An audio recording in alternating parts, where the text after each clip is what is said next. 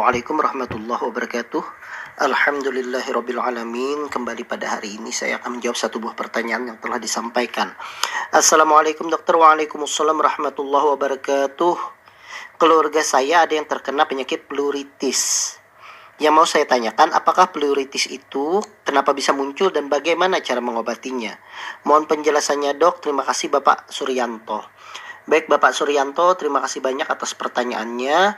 Jadi ini terkait yang namanya pleuritis. Memang dalam praktek e, sehari-hari diagnosa pleuritis saja memang jarang kita tegakkan memang lebih banyak ke pneumonia karena pneumonia itu adalah infeksi dari parenkim paru lebih ke TB misalnya kalau seandainya ada gambaran TB dengan gejala-gejala yang khas dan juga mungkin infeksi saluran pernafasan atas. Tetapi memang ada yang namanya pleuritis. Jadi pleuritis itu itu adalah suatu peradangan atau iritasi di pleura. Pleura itu adalah suatu selaput paru Nah, selaput paru itu terdapat dua, dua lapisan, di mana antar dua lapisan itu terdapat cairan yang disebut dengan cairan pleura. Di mana cairan tersebut e, memang ada, tetapi tidak banyak. Fungsinya supaya gesekan antara satu pleura dengan pleura yang lain atau satu selaput paru dengan satu selaput paru yang lain itu tidak terjadi gesekan yang akan menyebabkan nyeri. Nah, Pleuritik sendiri itu artinya tadi adalah infeksi atau peradangan pada organ pembungkus paru. Nah, ini akan menyebabkan penderitanya itu merasakan nyeri dada yang menusuk, terutama pada saat bernafas. Nah, ini khasnya kalau pleuritis. Jadi dia itu nyerinya itu pada saat bernafas karena pada saat bernafas itu terjadi gesekan pada pleura. Pada ronsen itu memang akan terdapat gambaran putih yang merata pada suatu bagian organ suatu tempat paru.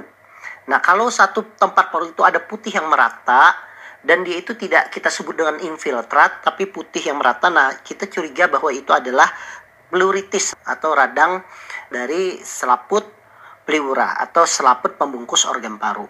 Nah, Kenapa ini bisa terjadi? Ya karena dia peradangan, iritasi bahkan infeksi, berarti ini terjadi karena berbagai macam. Salah satunya misalnya adalah infeksi. Baik infeksi virus, misalnya infeksi bakteri, maupun misalnya infeksi jamur.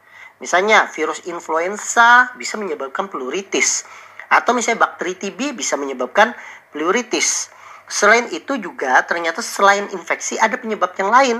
Misalnya seperti misalnya penyakit autoimun. Nah, penyakit autoimun sering pada lupus itu sering menyebabkan pleuritis. Kemudian misalnya uh, pada cedera tulang rusuk. Nah, misalnya terjadi trauma yang mengenai tulang rusuk, nah itu bisa juga menyebabkan pleuritis. Dan misalnya penyakit organ paru seperti misalnya emboli paru atau misalnya ada yang namanya kanker paru itu juga bisa menyebabkan pleuritis karena uh, kanker paru itu menyebabkan uh, menyebabkan terjadinya produksi cairan yang berlebih di pleura yang menyebabkan terjadinya pleuritis. Bahkan kalau cairannya itu sangat banyak menyebabkan efusi atau cairan yang menumpuk pada pleura yang disebut dengan efusi pleura. Apa saja gejalanya? Ya tentu saja nyeri yang paling utama ya, nyeri pada paru di tempat tertentu menetap di situ dan nyerinya itu pada saat bernafas. Kalau dia itu disertai dengan infeksi, dia akan terdapat demam. Kemudian bisa menggigil, nafsu makan yang menurun, bahkan misalnya terdapat batuk yang kering dan sesak nafas. Kadang disertai ada nyeri pada bahu dan e, punggung pada saat terjadinya pleuritis ini. Apakah bisa diobati? Ya tergantung bagaimana kita mendiagnosa dari pleuritis tersebut. Kalau seandainya memang dari situ didiagnosa akibat karena virus, misalnya ya tentunya pengobatannya itu adalah pengobatan untuk meningkatkan daya tahan tubuh untuk membunuh virus tersebut. Misalnya penyebabnya itu karena infeksi, berarti kita memberikan antibiotik pengobatannya itu. Antibiotik berbagai macam yang bisa kita berikan sesuai dengan infeksi yang terjadi pada pleura tersebut. Atau misalnya terjadi karena jamur, berarti kita harus memberikan obat jamur. Nah, kalau dia nyeri, kadang kita juga harus kombinasi dia dengan pemberian antiinflamasi. Antiinflamasinya yang non steroid, jadi bukan seperti dexamethasone atau metoprolol. Misalnya, contohnya adalah misalnya ibuprofen itu yang itu antiinflamasi yang yang non steroid yang sering kita gunakan untuk pluritik tersebut.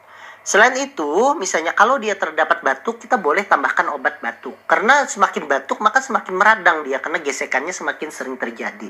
Sehingga bisa saja kita berikan obat anti batuk, dan banyak pilihannya untuk obat anti batuk tersebut. Kalau misalnya pluritisnya tersebut, karena misalnya autoimun, tentunya obat-obat untuk menekan sistem imun, atau yang kita sebut dengan imunosupresan, itu juga bisa diberikan. Tentunya, tentunya hal ini harus sesuai dengan rekomendasi dari dokter yang yang memberikan pengobatan yang menyatakan bahwa ini disebabkan karena autoimun.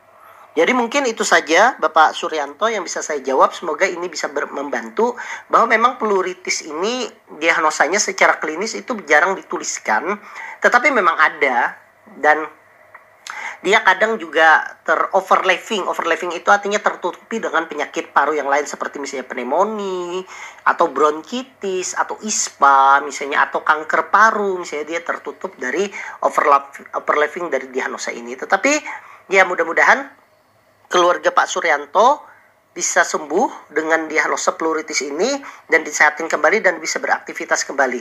Dan semoga kita yang mendengarkan di sini diberikan kesehatan oleh Allah Subhanahu wa taala. Wassalamualaikum warahmatullahi wabarakatuh.